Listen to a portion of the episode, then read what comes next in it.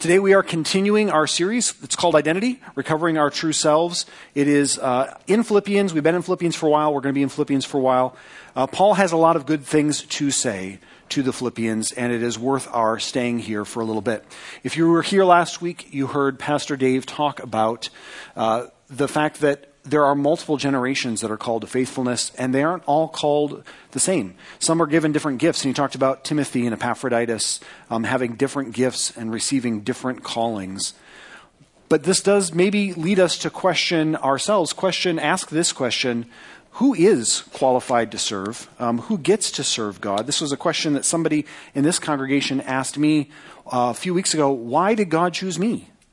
Why am I qualified to serve? So let's see what uh, the scripture has to say about who gets to serve God because it is a question that a lot of us are asking, whether intentionally, whether we're asking out loud, articulating this to ourselves or not. We, we do wonder who gets to serve God. Sometimes we think we know. Uh, sometimes we think it's us and it's not other people. So let's, let's look at what the scripture says today. For the Philippians, Paul wanted to write to them because they knew they were gods, and for many thousands of years of human history, everybody knew there were gods. And it was always a question of which God. We have to find the right God, and then we have to find the right place to serve that God and do the right things with the right people. Those were the sorts of thoughts and questions people had. It wasn't, is there a God? Of course, there was a God. Uh, only recently have humans started to talk about God as if he didn't exist. But for the Philippians, they wanted to know, is there, are there right people that we should be hanging out with? And are there right things that we should be doing, right practices? You are probably more familiar with this argument that there is no God, right? Only me. In our time, this is the prevailing thought, and that my preferences get to dictate what I do. Just how I feel. Just if I feel this way, I'll do this. If I feel that way, I'll do that. And if Paul were writing to today's audience, he would have probably a different spin, but what he writes to the Philippians is still important for us because ultimately, whether you believe there is a God and there's right ways to approach that God, or you believe that you are your only God, you're going to develop a standard of righteousness. You're going to come up with a system that you follow, and it's either to be to, to worship another God or to worship yourself right? Or to worship the one true God. So here is what I'm going to posit to you today that there is a God, one true God, that he does exist, and he has some ideas about who gets to serve him that we should listen to. So let's see what those are before we really get started this morning. Let's look at what God has said in the past. Uh, in Ezekiel 33:11, it says, "Say to them, this is God telling Ezekiel to teach the Israelites this thing." Say to them, As I live, declares the Lord God, I have no pleasure in the death of the wicked, but that the wicked turn from his way and live. Turn back. Turn back from your evil ways, for, while, uh, for why will you die, O house of Israel? Now, I don't think many of you, maybe not any of you, are Jews or of Jewish descent, so this may not apply to you directly, right? You might think, well, this is to the house of Israel. I'm not part of the house of Israel, therefore that can't apply to me. But wait, there's more. Joel 2:32 and it shall come to pass that everyone who calls on the name of the Lord shall be saved. Who here is an everyone? Anybody not an everyone? Okay, everyone who calls on the name of the Lord shall be saved. For in Mount Zion and Jerusalem there shall be those who escape, as the Lord has said, and among the survivors shall be those whom the Lord calls. So if you call on the name of the Lord, you will be saved, and the Lord is calling you today. We will talk about that more. Revelation 3:19 this is Jesus speaking those whom I love I reprove and discipline so be zealous and repent. That word repent in 319 it's the exact same as what is said in Ezekiel. I have no pleasure right in the death of the wicked but that the wicked turn from his way and live. Turn back that's what repent means. Turn back. Stop doing the wrong thing that you know is wrong. Turn back. Repent.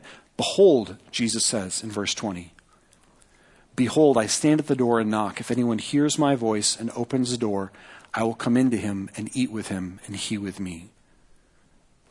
If you are in this room today, and you are hearing my voice, or you are seeing these signs, this is a message for you today.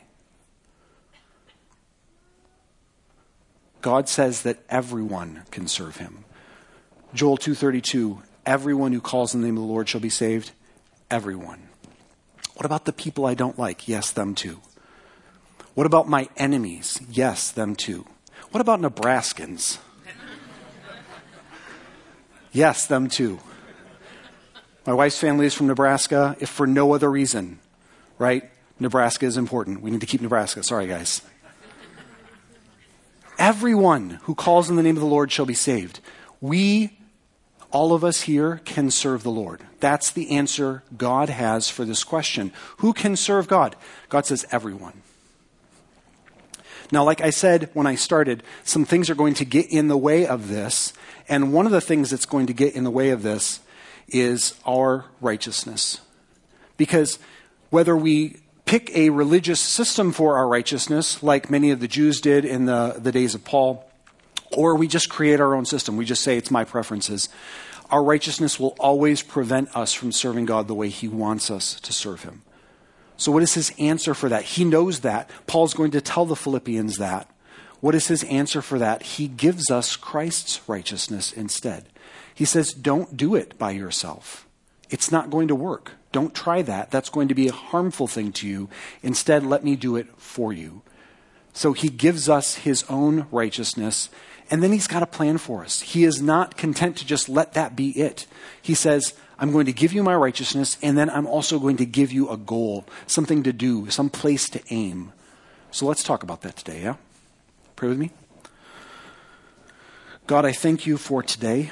I thank you that you have given us your word, that it is written down, that we can know you through it. Lord, help us to know you better through this time spent with you this morning.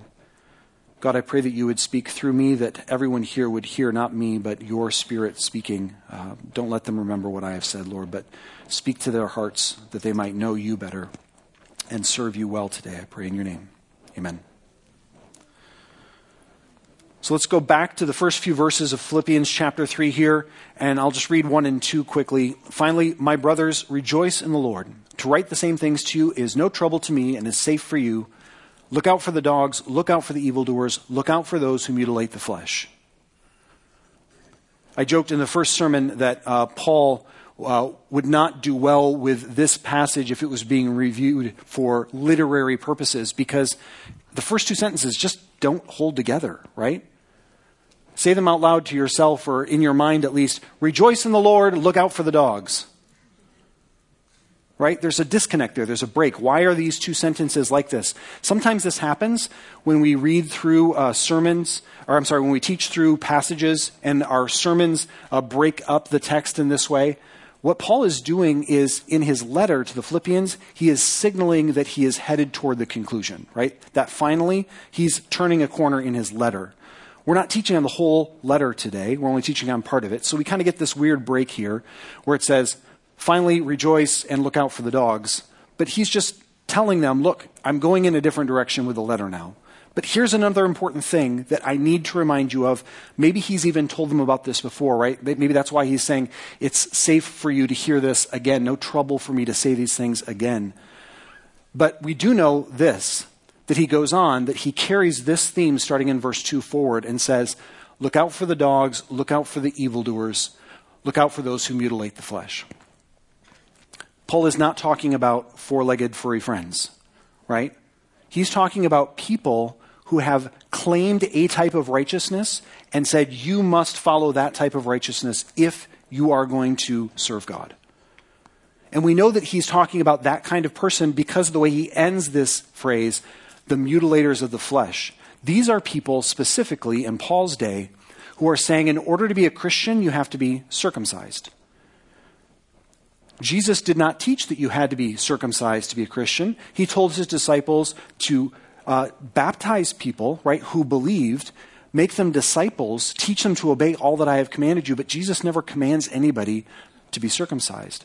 And so this is, Paul says, wrong, right? This specific thing is wrong. But the principle here is not just circumcision, but anything that you might do to claim righteousness for yourself. Anything that you might do to create a system for yourself of checks and balances, of rights and wrongs that you can follow to make yourself right with God. God says that's not going to work. You're going to fail in that system.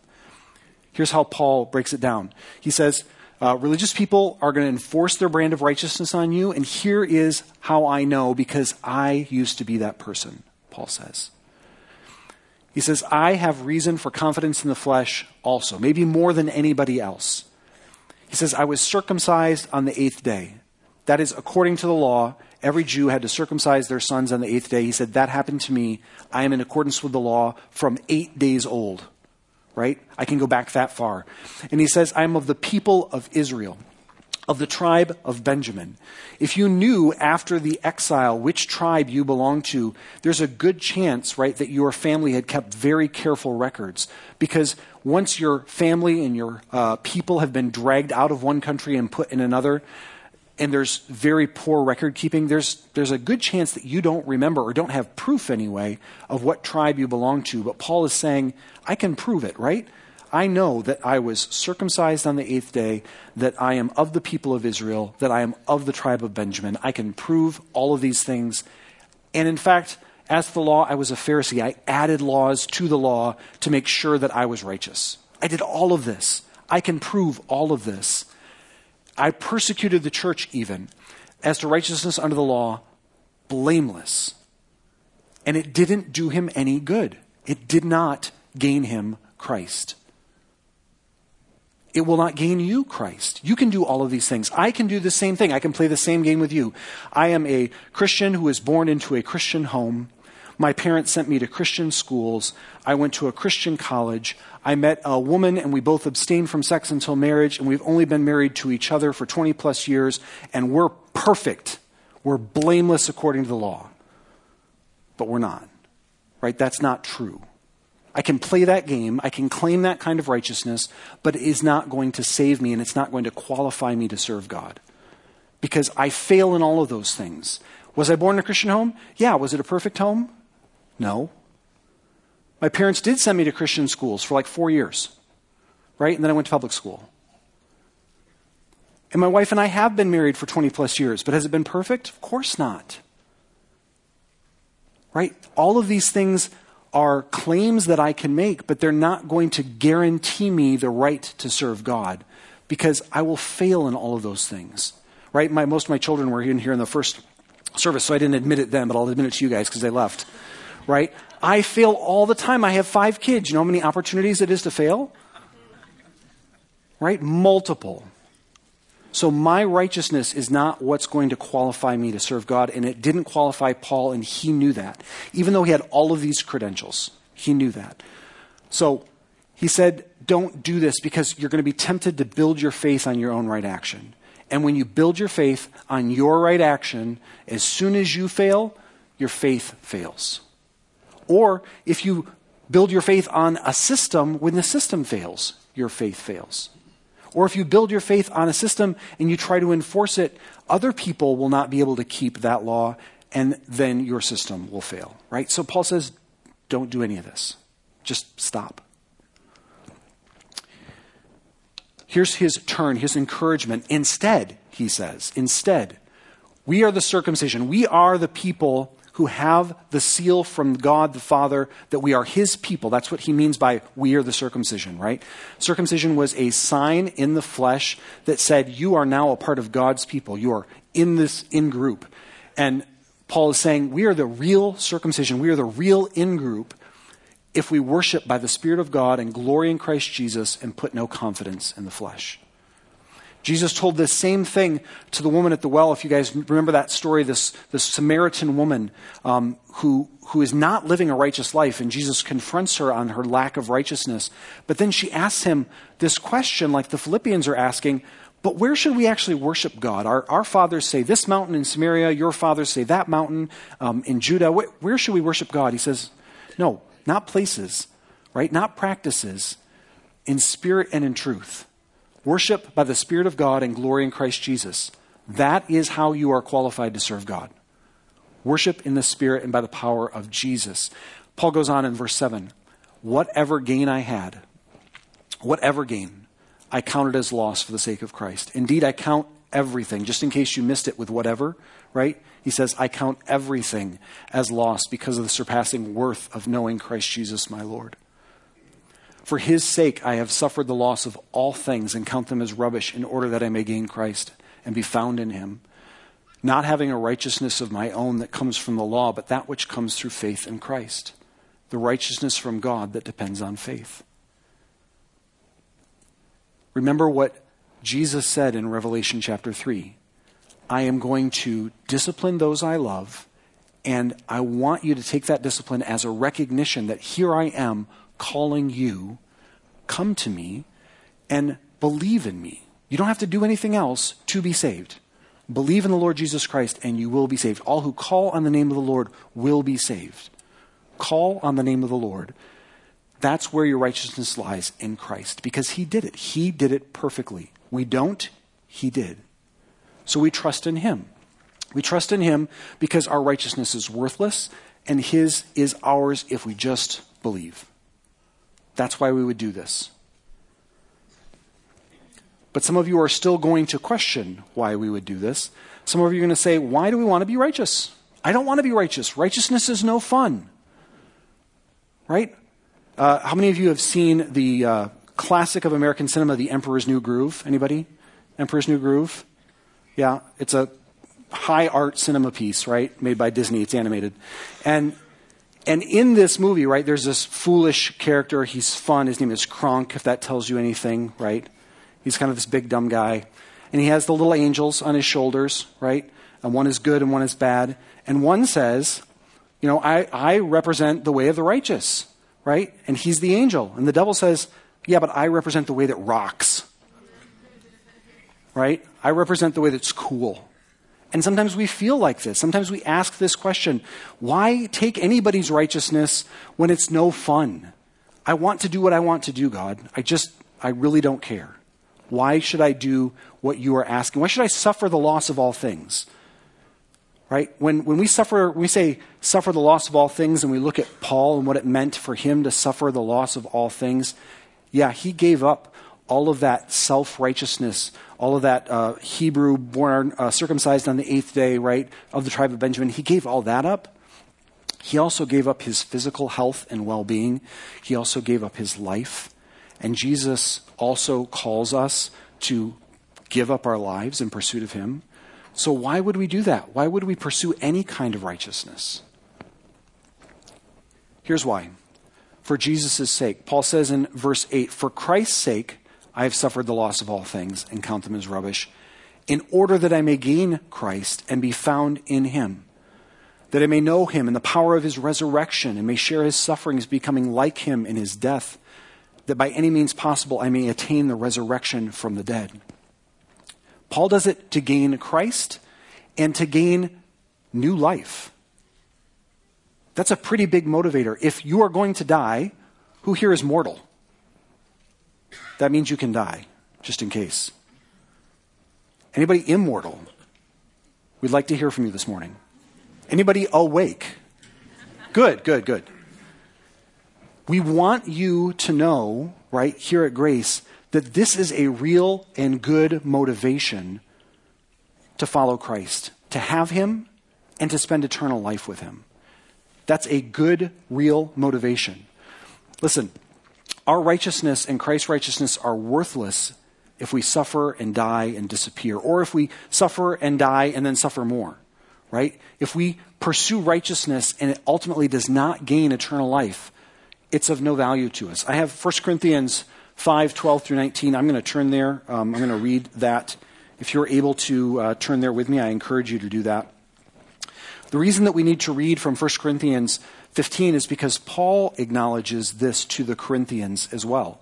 That if you don't have the resurrection, right, if we don't have eternal life as a hope, then we shouldn't be following any system of righteousness that God calls good uh, that Christ offers us. So here's what it says in 15, starting in verse 12. Now, if Christ is proclaimed as raised from the dead, how can some of you say that there is no resurrection of the dead? But if there is no resurrection of the dead, then not even Christ has been raised. And if Christ has not been raised, then our preaching is in vain, and your faith is in vain we are even found to be misrepresenting God because he, we testified about God that he raised Christ, whom he did not raise if it is true that the dead are not raised. For if the dead are not raised, not even Christ has been raised. And if Christ has not been raised, your faith is futile. You're still in your sins. Then those who have fallen asleep in Christ have perished.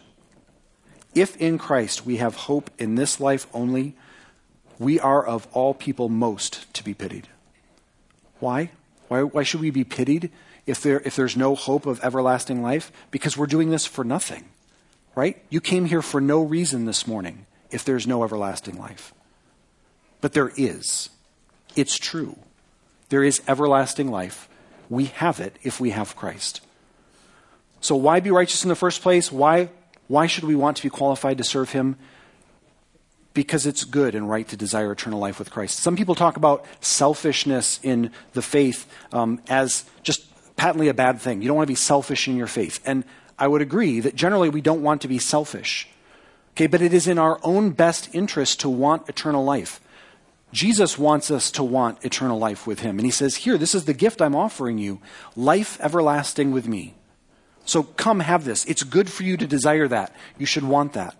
That is a good motivator to want to be righteous. And also, because this free gift, it's ours in eternity, and also we can use it right now. You can serve God right now. When I said that you are qualified to serve, and I said that all of you are qualified to serve, I meant all of you, and I meant right now, not someday, today. Today you can serve God. So I'm still not quite sure that I want to serve God. It's not just a matter of want to, it's also an issue of get to. You get to serve God today. Think about the difference between these two situations. Think about somebody coming into this room somebody who's so famous that you would all know who he or she is, right? Somebody who's so wealthy that you know that they could back up just about any offer they make. And imagine a wealthy, well known, famous person comes up on stage and they offer you the best job you've ever wanted. You might have a conversation with yourself, with your spouse, about whether you want to take that job offer. That's not what we're talking about. Everlasting life and the opportunity to serve God, it's not a job offer right? This is a get to. This is the king of the universe is in this room right now with us, and he says, You get to serve me here, now, and forevermore. Do you understand the difference between want to and get to? You may not want to, but you get to. You get to serve God, even if you're from Nebraska.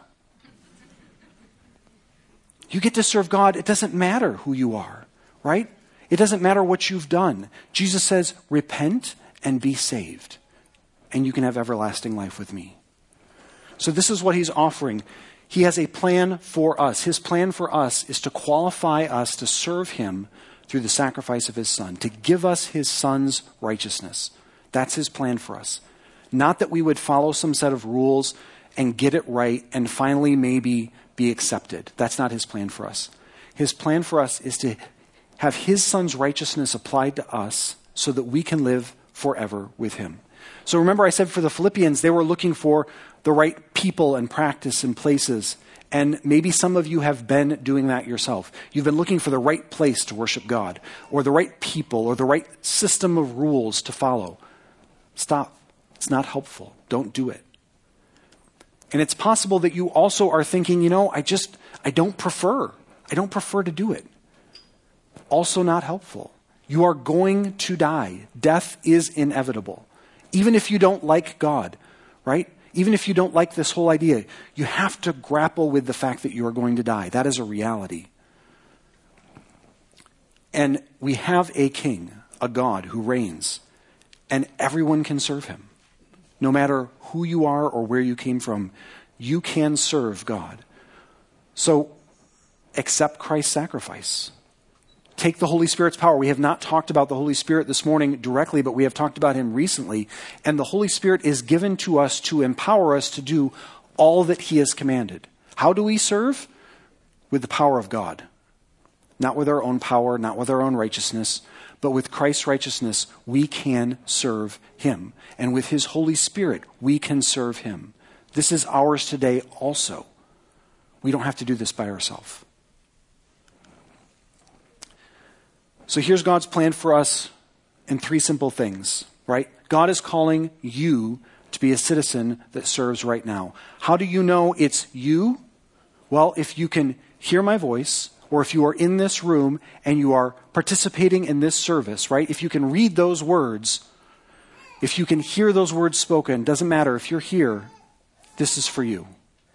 You say, Well, I still don't know. I don't know that I want it to be for me. But this is Jesus. He's saying, I stand at the door, right? I knock. This is Jesus knocking. This message right here today. And He is equipping you to serve with His power today. The Holy Spirit is available to you now. If you would like God to come into your life and live in and through you, you can do this. This is, this is for you. And this faithful service will lead to everlasting life. And don't mishear me. I've said this before. Paul said before, right? By any means, I want to, I want to get everlasting life. Paul did not say then, and I am not saying here, that you have to do certain things to earn or to merit salvation. What I am saying is that faithful service is the path God would have you walk on to everlasting life. That's how He wants you to live out your life. Everybody can serve, and He says, I want you to be a part of that, everybody. And here's what that will look like you living your life faithfully in service to me until you come to everlasting kingdom with me. And I say, Well done, good and faithful servant.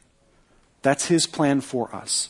And we don't talk enough about heaven, and we don't talk about it in the right ways. And a lot of you think that heaven is fluffy and clouds and harps, right? And you think of, of fat babies with wings, right? That's not heaven, right? Heaven is the restoration. Heaven is the consummation. It's completeness. It's, yes, all of sin and death and darkness and dying, all of those going away. And it's also you being able to do all that you were intended to do your, your glorified body, your body that cannot break down or cannot fail anymore, right? It is you having intimacy with other humans that does not require complicated relationships, right? It is you having everything God intended for you to have forever. Right? Some of you are workers, you're builders, you do things with your hands, right? Imagine being able to get it right the first time. Measure once, cut once.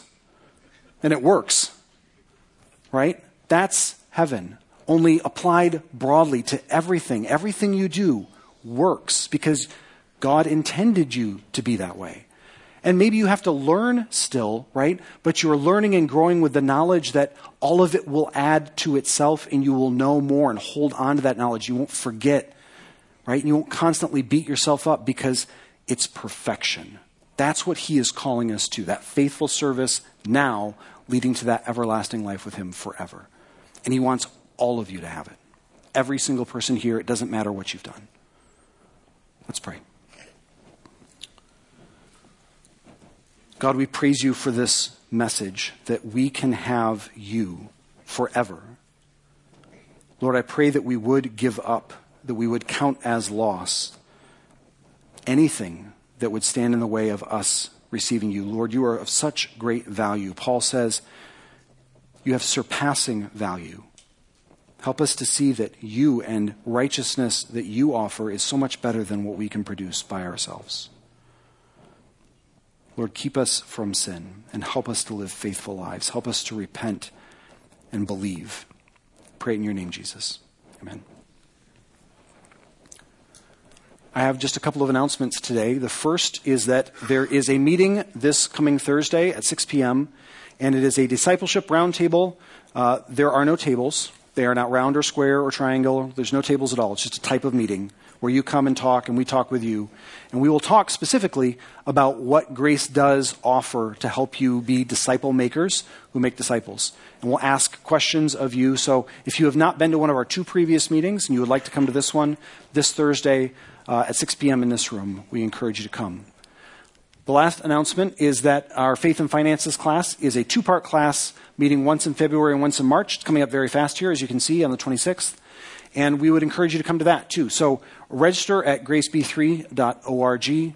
Uh, Tony Lunescus, who is here, I won't make him stand up and come up to the front, though I know he'd love that, uh, is going to lead that class. He is the chair of our financial review committee and is a um, financial planner, and he will be able to uh, walk you through how you can be a good steward of God's resources, part of that faithfulness leading to everlasting life.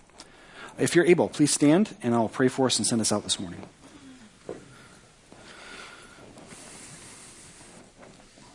Heavenly Father, we praise you and thank you that you give us all we need in you, in your Son.